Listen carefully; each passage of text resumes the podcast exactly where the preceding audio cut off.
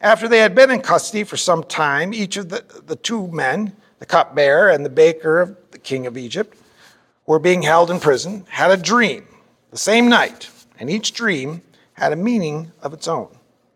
When Joseph came to them the next morning, he saw that they were dejected. So he asked Pharaoh's officials who were in custody with him in his master's house, Why are your faces so sad today? We both had dreams, they answered, but there is no one to interpret them. Then Joseph said to them, Do not interpretations belong to God? Tell me your dreams. So the chief cupbearer told Joseph his dream. He said to him, In my dream, I saw a vine in front of me, and on the vine were three branches. As soon as it budded, it blossomed, and its clusters ripened into grapes.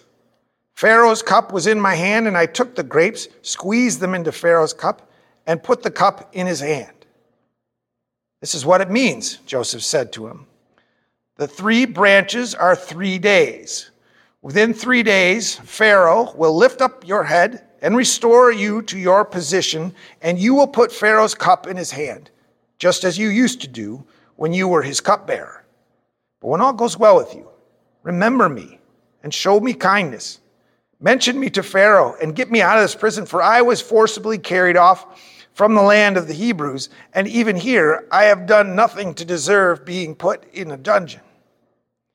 When the chief baker saw that Joseph had given a favorable interpretation, he said to Joseph, I too had a dream. On my head were three baskets of bread. In the top basket were all kinds of baked goods for Pharaoh, but the birds were eating them out of the basket on my head. This is what it means, Joseph said. Three baskets are three days. Within three days, Pharaoh will lift off your head and hang you on a tree, and the birds will eat away your flesh. Now, the third day was Pharaoh's birthday, and he gave a feast for all his officials. He lifted up the heads of the chief cupbearer and the chief baker in the presence of his officials. He restored the chief cupbearer to his position so that he once again put the cup into Pharaoh's hand. But he hanged the chief's baker, just as Pharaoh, uh, just as Joseph had said to them in his interpretation. The chief cupbearer, however, did not remember Joseph. He forgot him. So the last time I preached this, my kids were in the thick of elementary school. And one thing we did during those years was listen to audiobooks in the car. And that's where we discovered and fell in love with Lemony Snicket's uh, A Series of Unfortunate Events. They're, they're sort of a parody of 19th century Gothic novels, which is why my kids loved them. Now, they, that was lost on them, but they still worked. Uh, so, like those old Victorian authors, uh, Lemony often addresses the reader warning us of the tragedy that's about to unfold. And things always go from bad to worse for the Baudelaire siblings, who are, of course, orphans. And, it, and it's funny because during that time, I have a number of sermons that I reference Count Olaf and all those characters. Uh, but no sermon demonstrated my fandom most emphatically uh, as much as this one, the one on this text uh, a sermon in which I imagined how Lemony Snicket might have told the story. And I uh, tried to run it by, I ran it by Jen. I said, You think this is going to work? And she said, Oh, you know what? I think it would work better if it were more of a dialogue. All right, so that's how we're going to do it. Uh, you want to come up to the mic here, honey?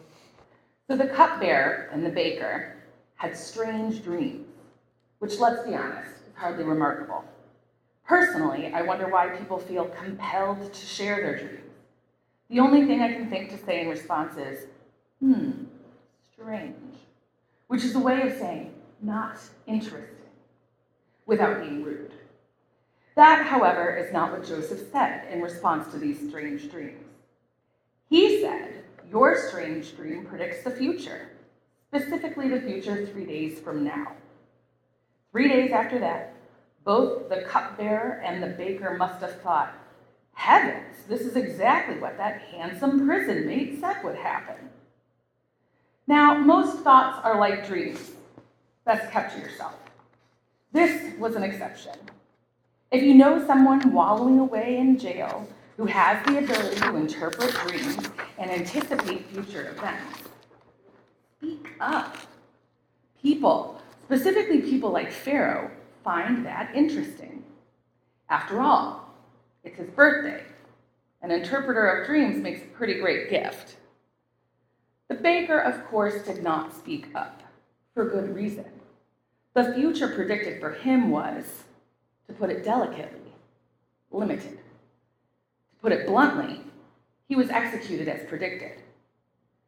The dead find it hard to speak up or do much of anything, really. That's sort of the essence of being dead. When he was tossed in the clink, the cupbearer had reason to believe he'd share the same fate as the baker, i.e., be dead. But as Joseph predicted, he was not. When you're alive, having thought you'd be dead, you tend to want to do many of the things that the dead can't hug a stranger, turn a cartwheel, garnish Pharaoh's drink with a little umbrella. The sky's the limit. The, which a phrase which means he had more options than I care to list. What's more is we're really only interested in whether he exercised one particular option. Which one? The cartwheel? That'd be tricky with a cup in your hand. Not the cartwheel, the speaking up. Did he speak up about Joseph? Oh, yes, of course. Did, did he speak up? Well, I have some good news and I have bad news. I'll give you a choice. Bad news first. Sorry, I'm giving you the good news first. So, what choice are you giving me? To never hear the bad news, just the good news. Uh, What's the good news? The cupbearer spoke up. That is good news. So let's just leave it at that. No, I, I want to hear the bad news. Sorry, I'm sorry, we're moving on. I thought I had a choice. I assumed you'd make the right choice. I was wrong, so no, you don't. Can you at least give me a hint? Fine, I suppose I owe you that. The bad news has to do with the timing of it all. The timing of what? Speaking up? Yes, it's not important. What's important is that he did. Eh, hey, Oh, I see. He didn't tell Pharaoh immediately. Well, that makes sense. Timing is everything when dealing with the despot, especially at a despot's birthday. No doubt there was more on the day's agenda than giving the cupbearer a thumbs up and the baker the thumbs down. It's easy to picture the cupbearer bearing Pharaoh's cup and saying, Can I have a word with you, Your Majesty? and being brushed aside, trying it again later, and now it's not now, I'm about to blow out my birthday candles, and then can it wait? I'm about to exact justice on this baker. And then later, hold on, it's my turn to try and play, try and pin the nose on the Sphinx. Wish me luck. Yeah, I get it. You're right. Any minute someone is unjustly prisoned is a minute too long. But let's cut him some slack. The important thing is that the cupbearer is a man of his word, a phrase which here means someone who follows through for imprisoned friends. So is that it? is that what? Is that the bad news? He didn't get an occasion to tell Pharaoh on Pharaoh's birthday? Well, that's true. He did not tell him on his birthday that year, Well, nor on his birthday the next year, nor any of the days in between. never an occasion? Oh, there were occasions. After all, each of those days included meals three a day, plus a snack time, if Pharaoh desired. Meals and snacks washed down with beverages. Beverages require cups. Cups require bearers. No, the bad news is not that he found no occasion to tell Pharaoh. The bad news is that he never looked. Not for two years. For two years? Why not? He forgot. All right. So, you know, at this point, Joseph's story is sort of a series of unfortunate events, but it's also more than just a series of unfortunate events. Because it's not just one tragedy after another. I mean, things do take turns for the better. Being, being sold into slavery, well, that's unfortunate. Being the slave of Potiphar, that's fortunate. Being the crush of Potiphar's wife, that's unfortunate. Being owed a debt of gratitude by someone with connections to Pharaoh, fortunate. having your connection to Pharaoh forget you, unfortunate. So I suppose you could compare Joseph's life to a roller coaster, highs and lows. But what is not, what's haunting is not the dr- dramatic ups and downs, it's the fact that there's this two years of nothing. Two years. And it's not really nothing because it's two years in jail, two years of being forgotten. That's a slow, steady decline. And frankly, I think passage like this gives us an opportunity to reflect on the plight of the imprisoned. Understand that China keeps 1.7 million of its people locked in jail. 1.7 million. And not to be outdone, 2 million Americans are incarcerated. So you got picture everyone in Phoenix in an orange jumpsuit and then add everybody from Cleveland. That's how many people in this country are in jail. And sources differ in terms of which country keeps the largest pop, uh, percentage of their population in jail.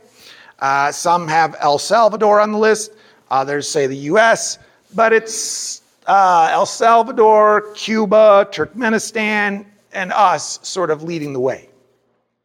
Now, Turkmenistan is run by an autocrat with absolute power. Uh, violent gangs roam the streets in El Salvador. Cuba is Cuba.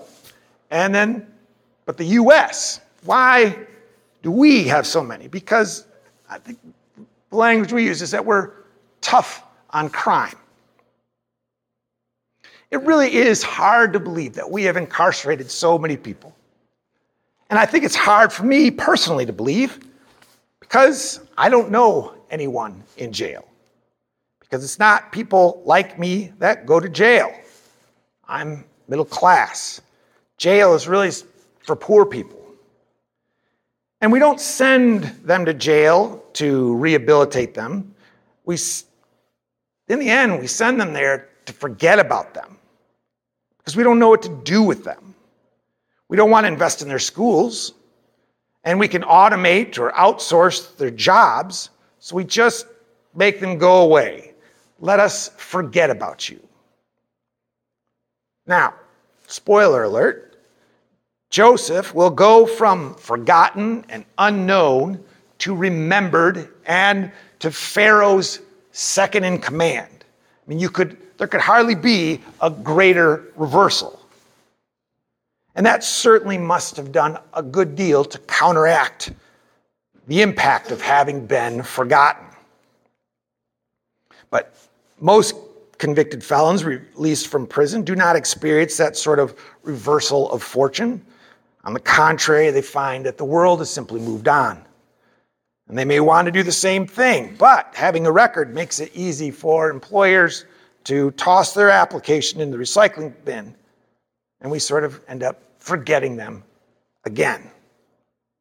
I, I had a 10th grade religion teacher uh, who I really, really loved. And he reminded us, you know, it's really easy to become preoccupied with being liked, being known, and to wonder why so many kids are so bad at it, why they're so annoying, why they're so unlikable. And he said it's because they know something that the likable kids don't. The worst thing is not being unliked, the worst thing is being invisible. Love me, hate me, just don't ignore me. Loneliness does not bring out our best. In fact, the philosopher Hannah Arendt, who fled Nazi Germany, argued that loneliness is a necessary condition for totalitarianism. She says what you what a totalitarian regime like the Nazis, what they do is they first create a society where institutions are eroded and people begin to distrust each other. And people who distrust each other tend to be, if you distrust one another, you avoid one another, well, you start becoming lonely. You start feeling forgotten. And then the regime comes in and starts pushing its propaganda. Oh, join us, you who feel forgotten. Come be with us and feel important.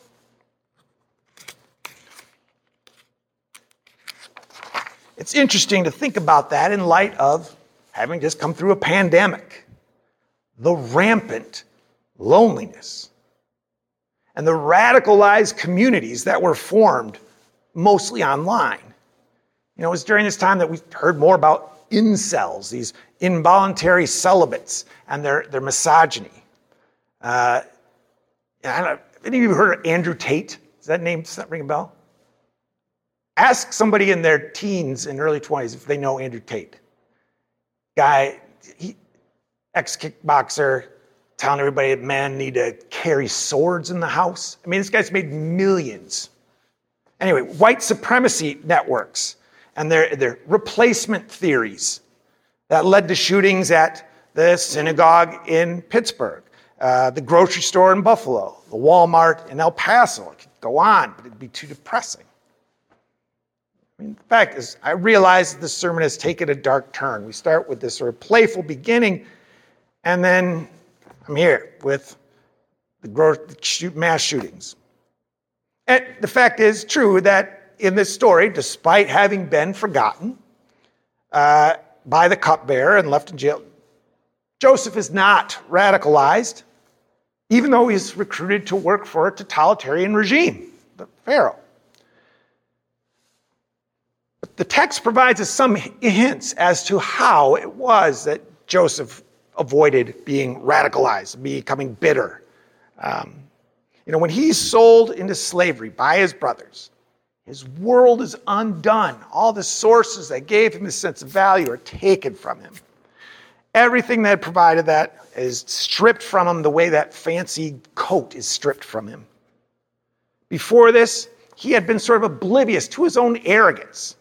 Uh, and, and suddenly he's confronted oh my gosh, my brothers hate me. You know, he had been gleefully sharing his egomaniacal dreams, ratting out his brothers to his dad. And all of a sudden now he's realized what that has reaped him. And Genesis does not describe what happens to, in Joseph's head after that, like what's going on with him, but it's clear something does change in him. There is sort of a conversion that must have happened. When he's hauled off by these slave traders, it never says that Joseph then knew that he needed God, but somehow he did know that. And it is that relationship that begins to define him. So that when Potiphar's wife tries to seduce him, he perceives her not as a temptation, but as a threat.